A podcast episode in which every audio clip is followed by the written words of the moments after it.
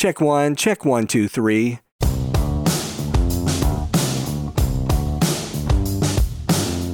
Hey everybody, it's Michael Helms, also known as Michael the Sound Guy, and this is the Location Sound Podcast. You know, each episode we talk with location sound mixers, boom ops, and other industry pros about the various aspects of recording sound on location, whether it's for feature and independent films, TV commercials, interviews, any time where dialogue from actors is recorded. I started my career in the recording studios in New York City with some of the big artists back in the day, and later on projects for networks like HBO, Sci Fi Channel, and the Cartoon Network. As time went by, I got out of the studio and began working in production sound. Whether you're a seasoned veteran or just starting out, thanks for joining us. All right, my guest today is an Atlanta, Georgia based production sound mixer and boom op. Please welcome Rob Disner. Hey, hey. Well, you made me sound like I know what I'm doing. welcome, Rob. They'll, they'll find out soon enough I don't. All right, Rob, we always start the show when you're working as a production sound mixer on set. Tell us what's in your audio kit. So just give us a rundown of your mixer, your recorder, preferred mics, and everything in between. All right. I am running the uh, 633, which just became obsolete last week. They've replaced it with the 833. They didn't even do a 733 just went right to the 833. But uh, I love that machine. Matter of fact, I'm running a backup of this right now on it. And it's on my backup machine. So I've got two of those. And I always figure if I'm in the field and something goes down, I just want the same exact machine just to swap it out. I don't want to start looking for batteries and different cables and adapters, you know. And thankfully, knock on wood, I'm going to do right now. I never had a problem the machine's been perfect. So, so the 633 is the main recorder.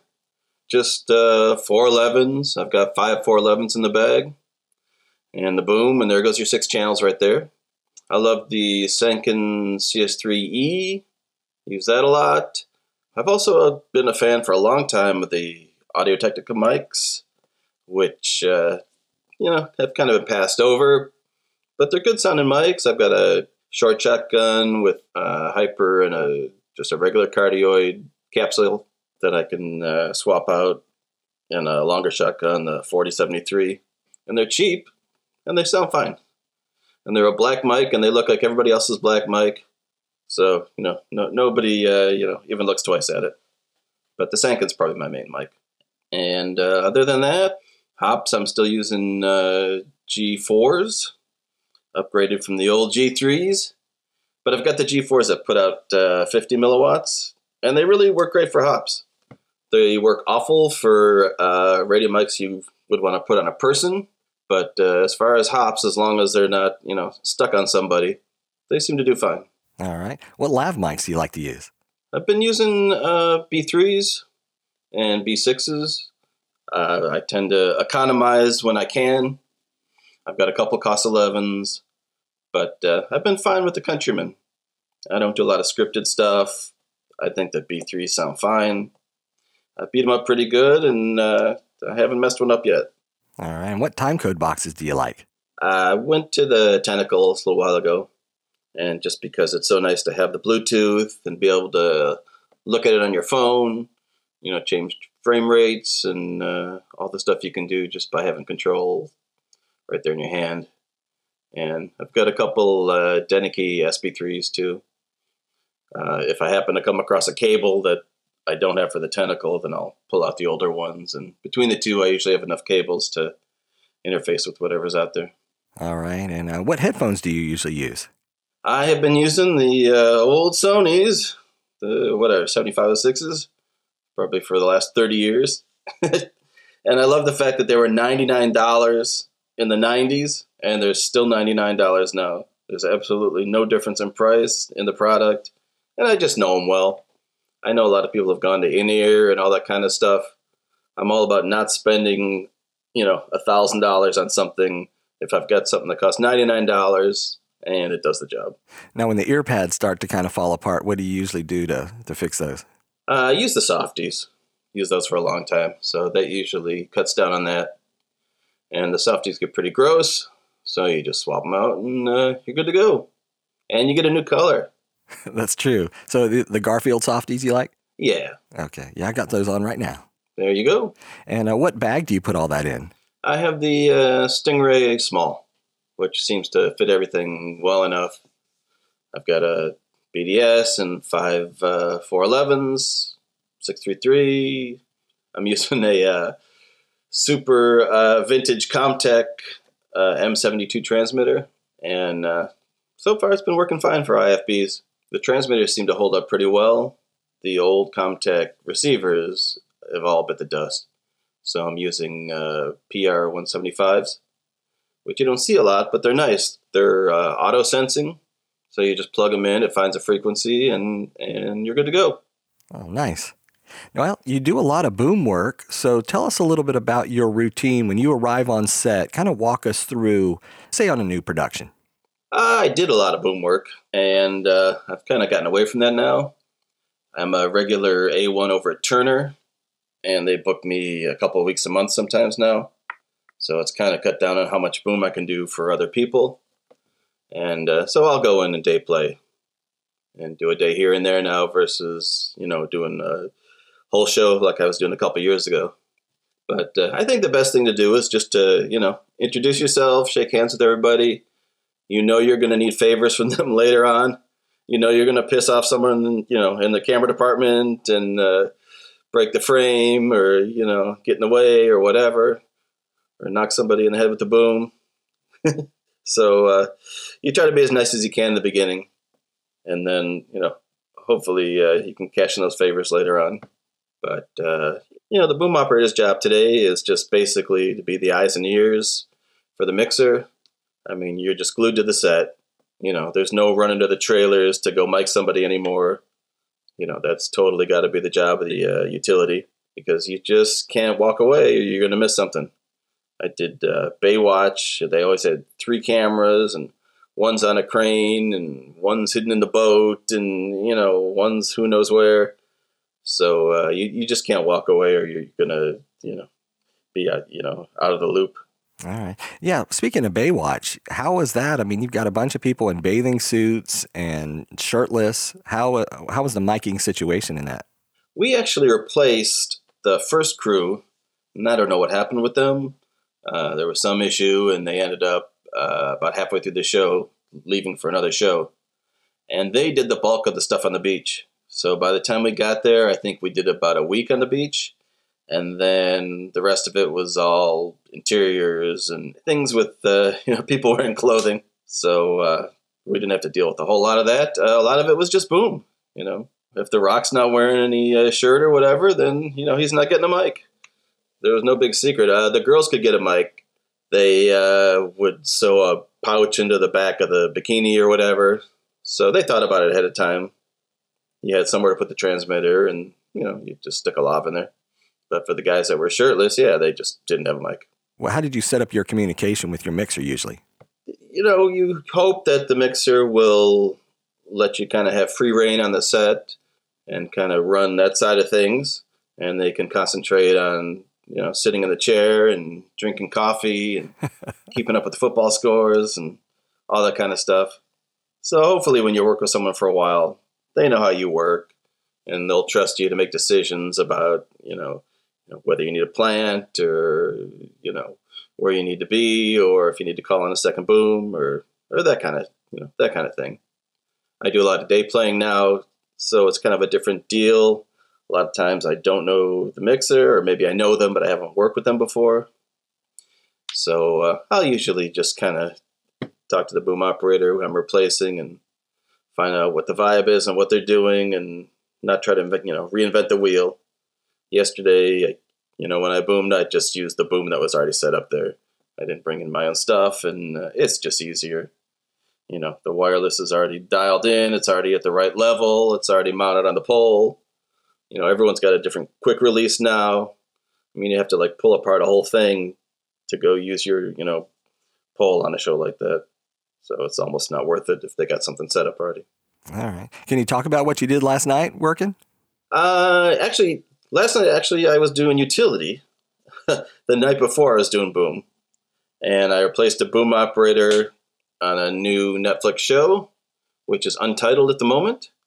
And uh, I'm sure I signed an NDA and said I wouldn't talk about it, but it doesn't matter because I don't know what it is anyway. So, so I boomed tonight, and then the mixer just had twins.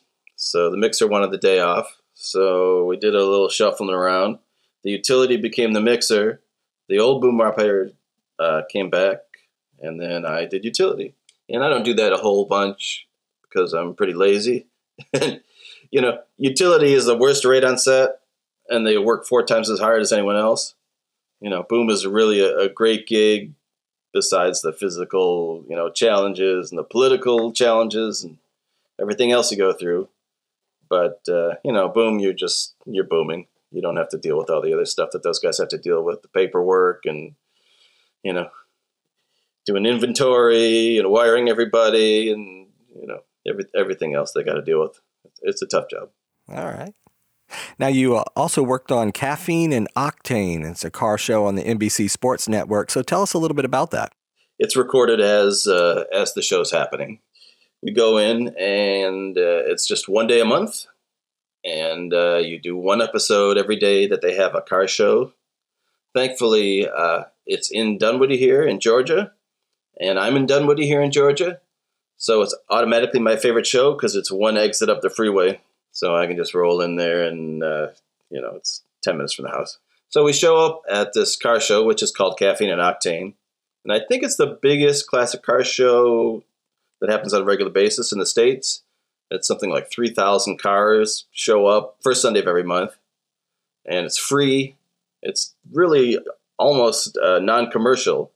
You know, you don't have to pay anything to show your car. You don't have to pay anything to look at cars. It's even hard to find like a cup of coffee or a donut or whatever. There's almost nothing for sale there. And anyway, so we show up and we go in teams of three. We have three hosts. So we'll wire the host in the morning. They'll give them a couple cars that they're looking out for. Sometimes they show up, sometimes these people don't.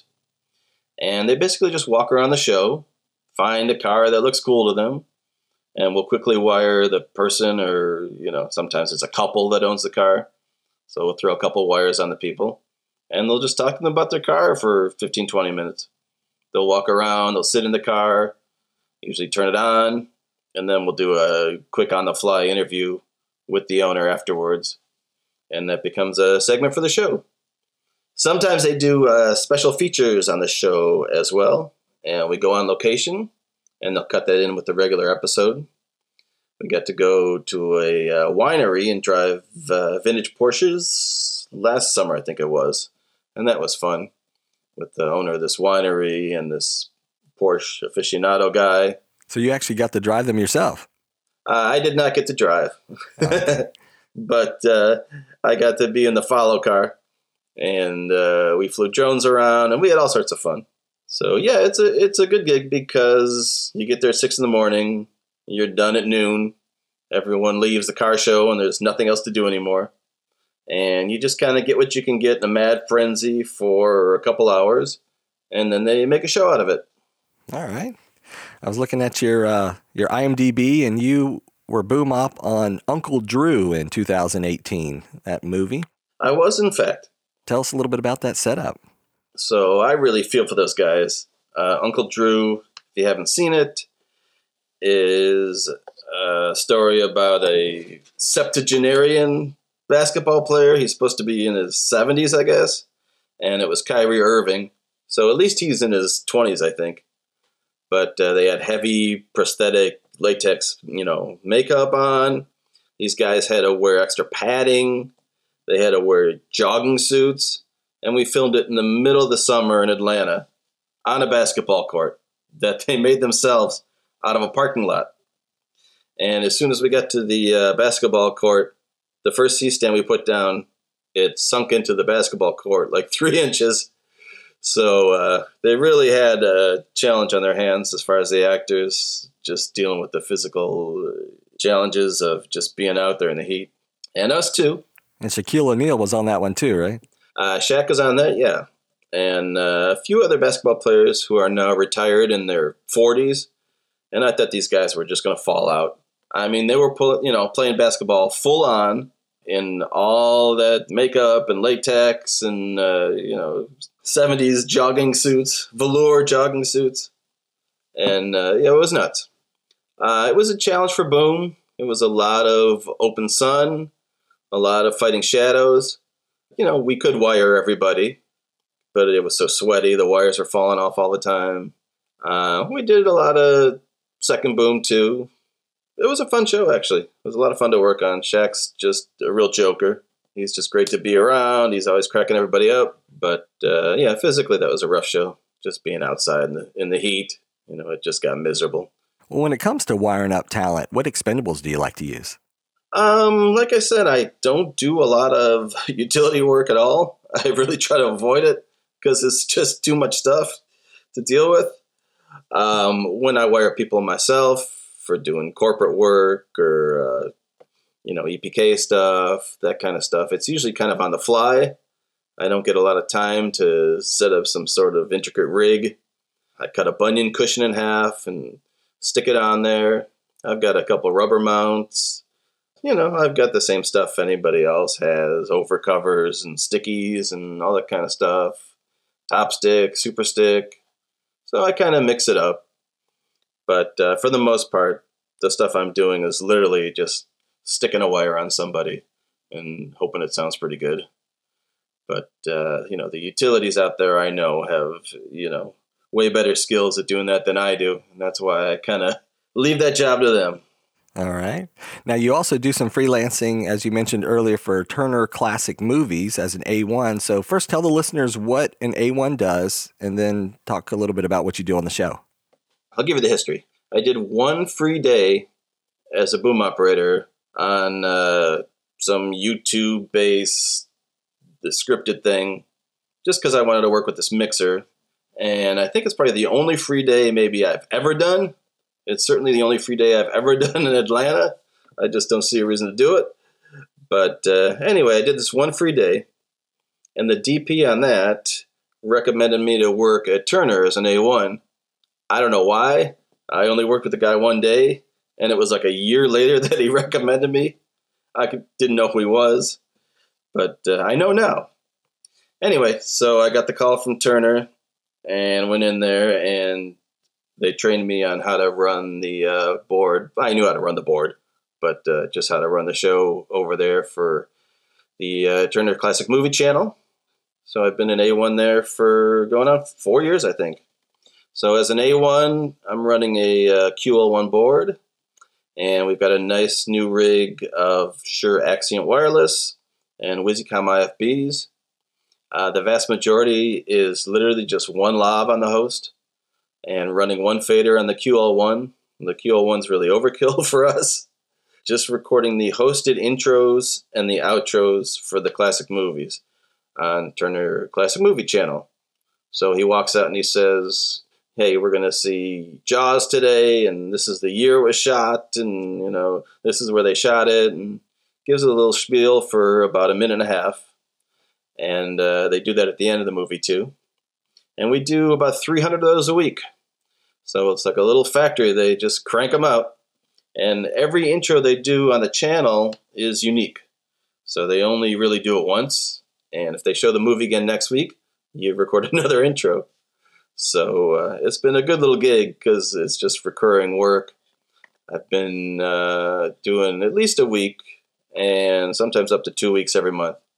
So it really takes kind of the pressure off of how am I going to pay my bills this month, that kind of stuff that freelancers deal with. And it's still a freelance position. I mean, it could go away at any time, but thankfully it's been pretty steady. So that's my gig over there as an A1. And uh, we occasionally will do some hosted stuff where they'll have a guest. Sometimes I'll have a couple guests. We've had Robert Wagner there. We've had the film critic uh, Leonard Maltin recently.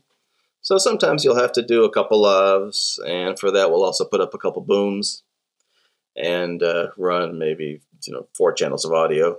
But that's about as complicated as it gets there. So it's a pretty good gig. Nice.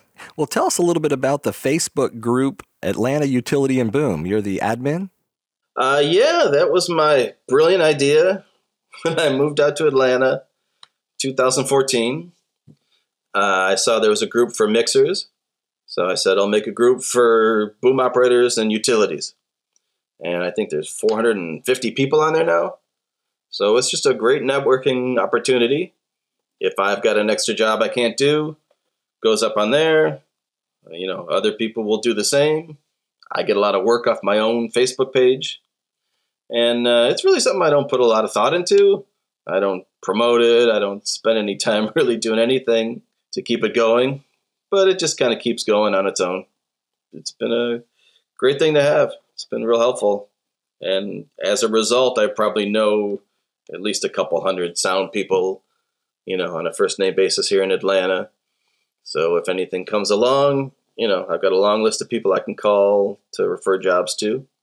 And it works the other way too. So you get quite a few calls just from being out there on uh, social media and uh, staying present and reminding people that uh, you're still around.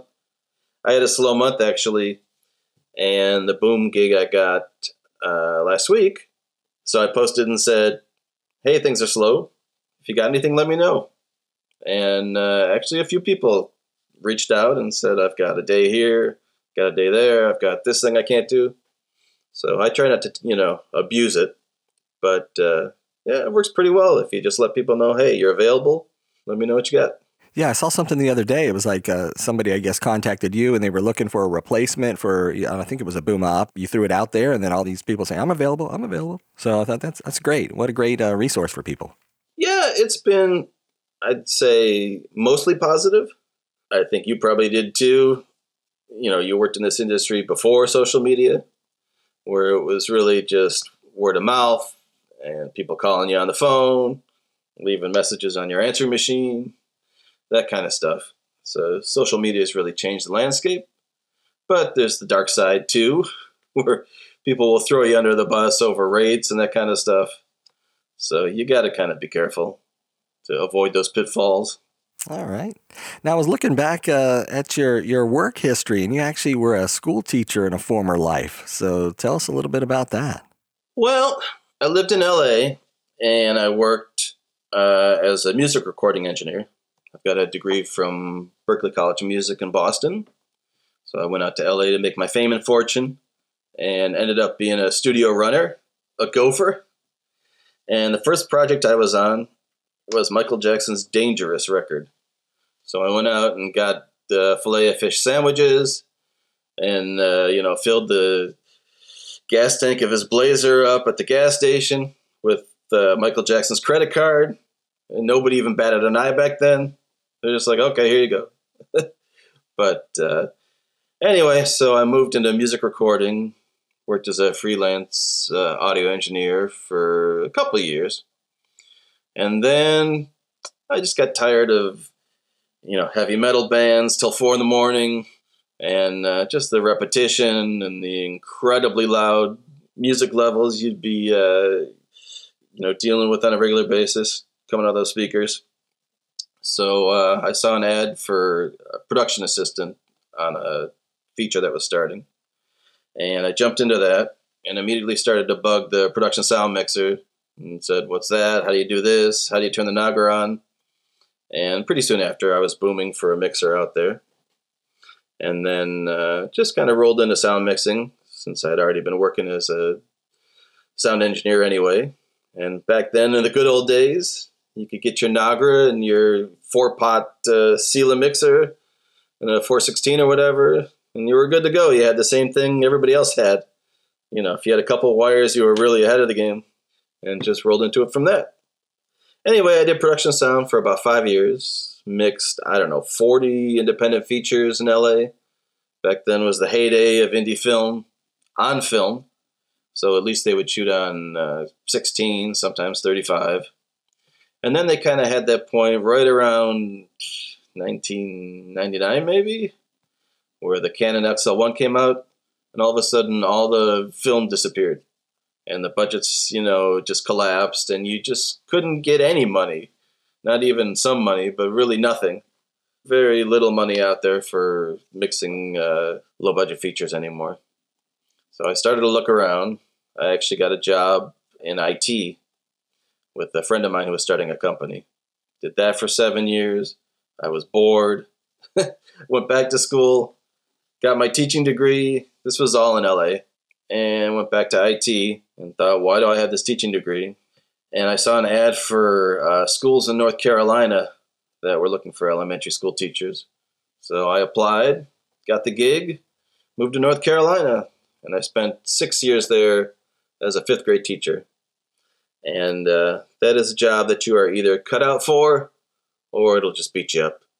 And uh, I was not one of the people that was cut out for it. it never got any easier. And it wasn't the teaching, it wasn't even the kids on an individual basis.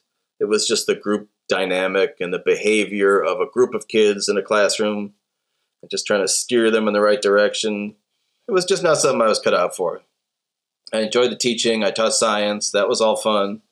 But I certainly didn't enjoy, you know, all the consequences you'd have to give out and all the drama and the fights and uh, sitting in the principal's office and, you know, all that stuff you have to do with kids who just would rather do anything other than learn. And you just get a bunch of those kids and it just, you know, makes for a tough year. So, as I was teaching, Atlanta was kind of on the rise, and uh, kept an eye on that. And I came out in uh, trying to remember what year. I think it was 14. And uh, they have the mixer mixer out here, where all the mixers get together and hang out, and they do product demos, and uh, they have a barbecue. And uh, I kind of knew a couple people who had been LA people and had moved out here. And uh, once I did that, I thought, all right, well, production sound wasn't so bad. So came out and got back into it. Mm. Well, out of all the projects you boomed in the past, what was like the most challenging one you worked on? Probably Baywatch was the hardest, just because of the multiple cameras. They would do very long takes. I remember we did a uh, 35 minute long take with like the entire cast, eight actors or something, around a uh, campfire on the beach at night. And you know, in the good old days of film, eventually they would run out. The mag would only go for so long, and uh, they'd have to cut.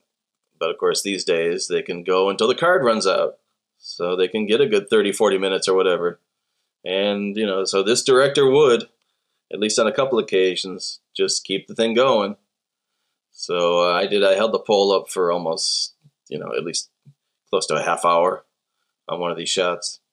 And the only motivation in your mind is thinking, I don't want to end up on Entertainment Tonight. I don't want to be the guy that drops the boom on the rock. So uh, you just do what you do to get through it. But uh, it was a challenging show. Uh, there was a lot of friction with the camera department. I'm sure they were under pressure. They were working fast. They were throwing cameras here, there, wherever. It's always that nightmare where you're about to roll and out the corner of your eye, you see they've thrown, you know, a D camera somewhere that totally messes up whatever your plan was for that scene, and you just don't happen to have a plan B, you know, now you're screwed.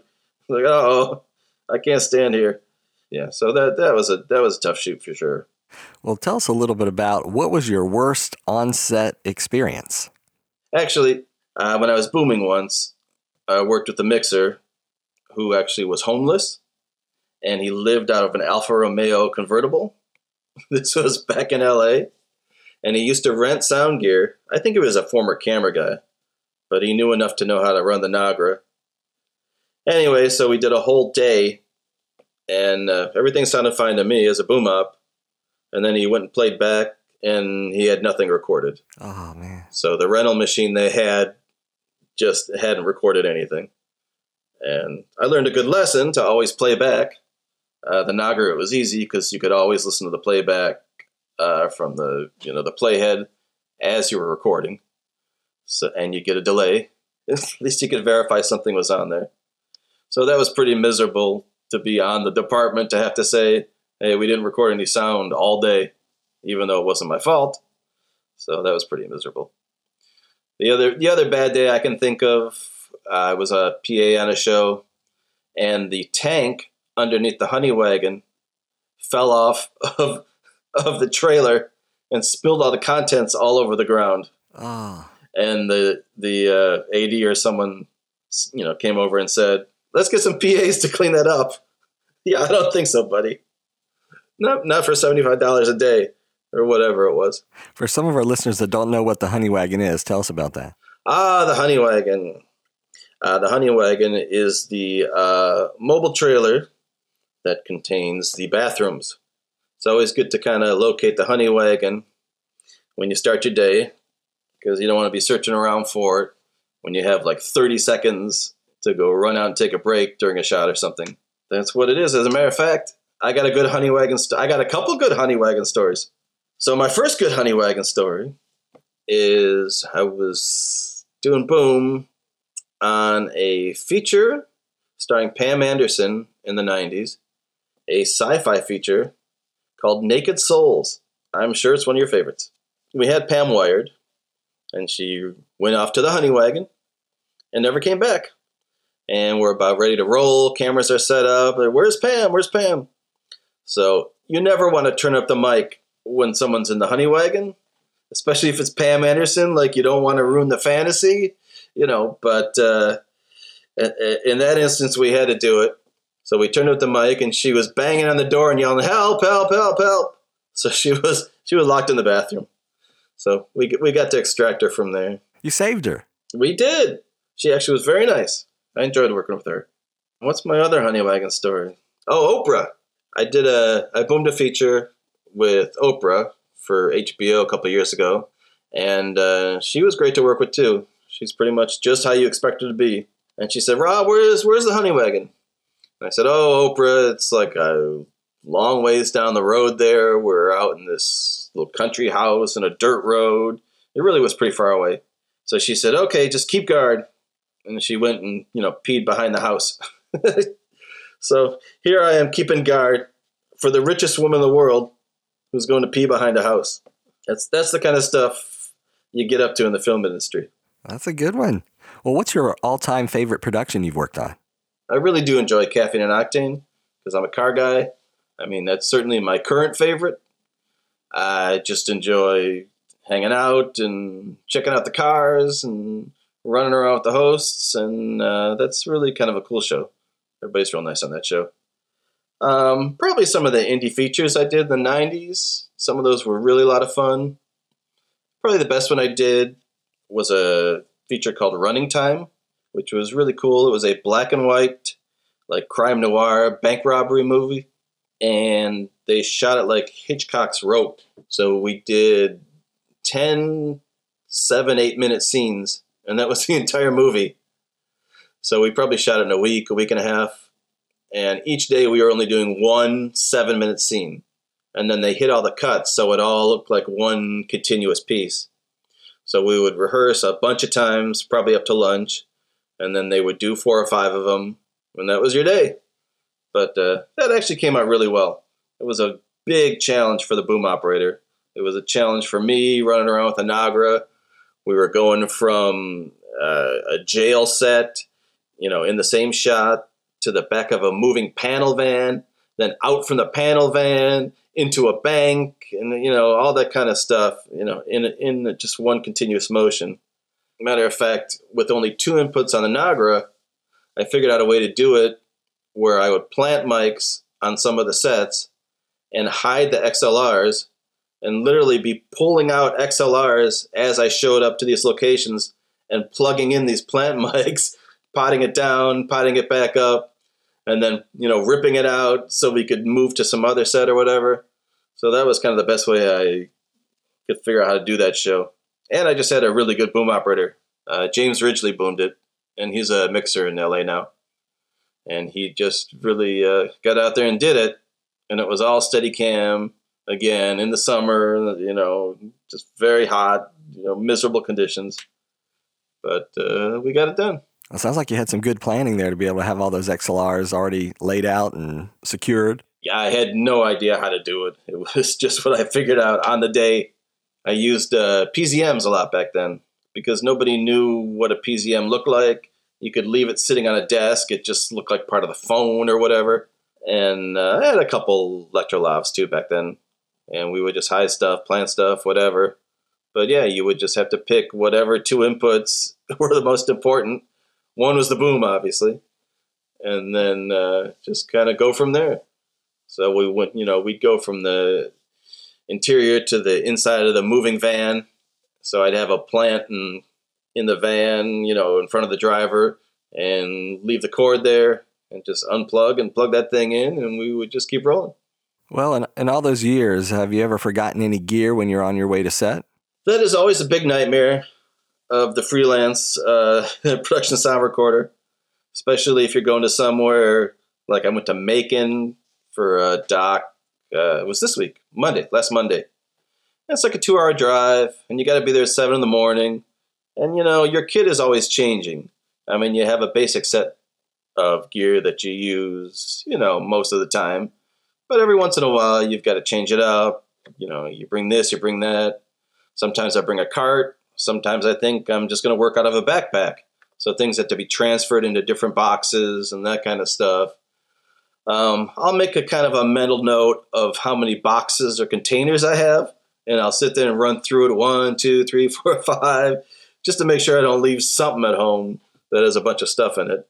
Thankfully, I'm pretty organized, and uh, I don't make a list or anything, but I seem to remember to bring everything. Can't think of a time when I've shown up somewhere and I just didn't have what I needed.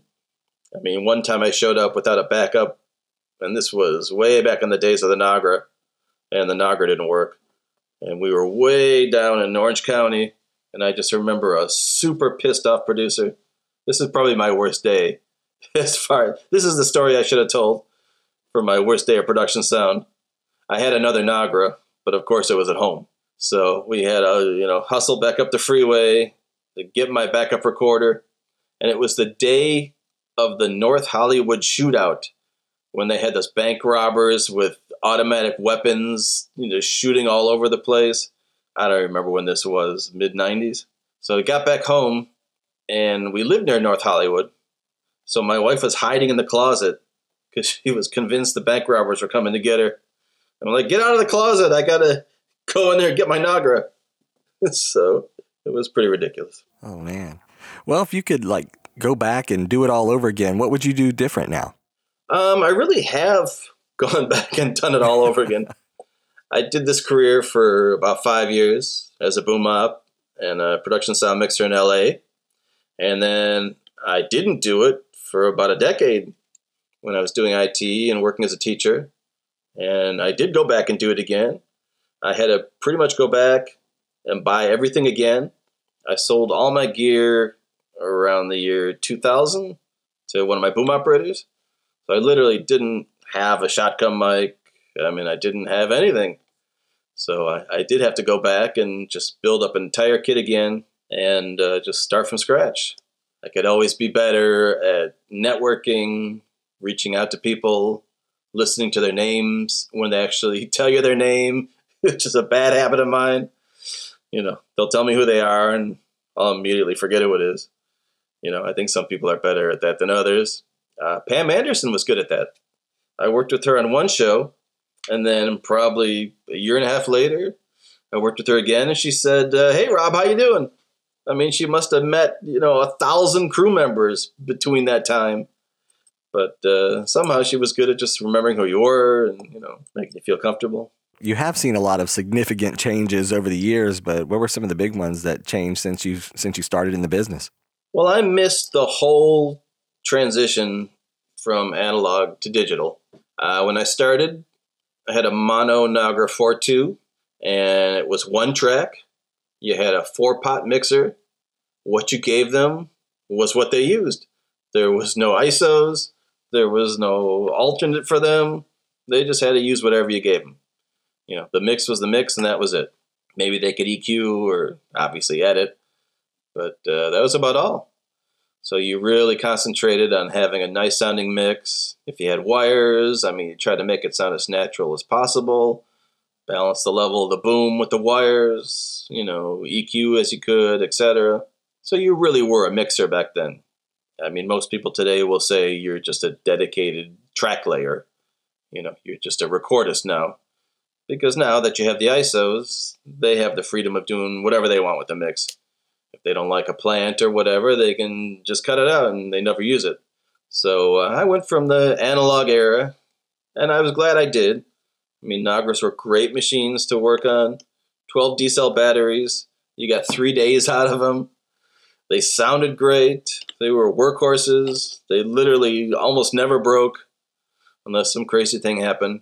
I electrocuted my Nagra once. I, I plugged into a house and the boom operator laid the boom down and it made contact with something that was hooked up to the grounding wires in the house and smoke came out of it and I fried all the boards in it and thankfully it was insured. And back then we had a guy who could fix that stuff. So he turned it around a week later I had a Nagra with all new guts in it. But uh, so I went from the analog years and, and right when I got out the first time we had just started to use the Fostex DAT machines, the PD4s, whatever, PD6. I had a gig. This was probably one of my favorite gigs. I worked on uh, Power Rangers, second unit, as a mixer, and I recorded the Japanese stunt people who were wearing masks. So they couldn't speak English, you couldn't see their face, so there was nothing that needed to be synced. They really weren't saying anything, they just wanted someone out there to get the grunts and the feet shuffling and whatever. So uh, it was really a low pressure gig. I think that was one of the first ones I did on DAT. And I remember because we were out in the desert once and I opened the lid. It was like a VCR. The lid popped up or whatever, and you had to pull the tape out of there. And a big gust of wind came, and all this sand went inside the DAT machine. I'm like, yep, that's it for the day. So let's pull out the Nagra. But uh, yeah, so I got there right at the beginning when we went digital, when we started to record. I mean, it wasn't even files; it was we were still recording on tape, but it was on DAT. And then the whole middle of my career, I did something else, and then I came back, and it was all file-based recorders. And uh, you know, there's certainly a thousand advantages to file-based recording and recording ISOs, etc but it's it's not the same. You know, you're not mixing.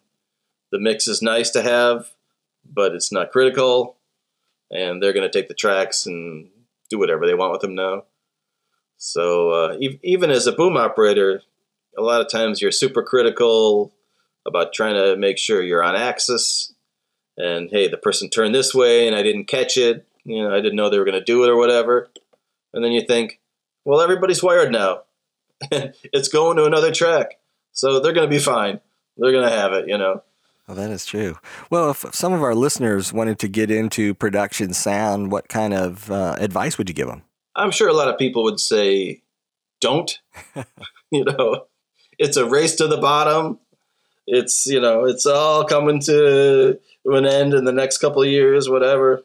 Yeah, that might be true.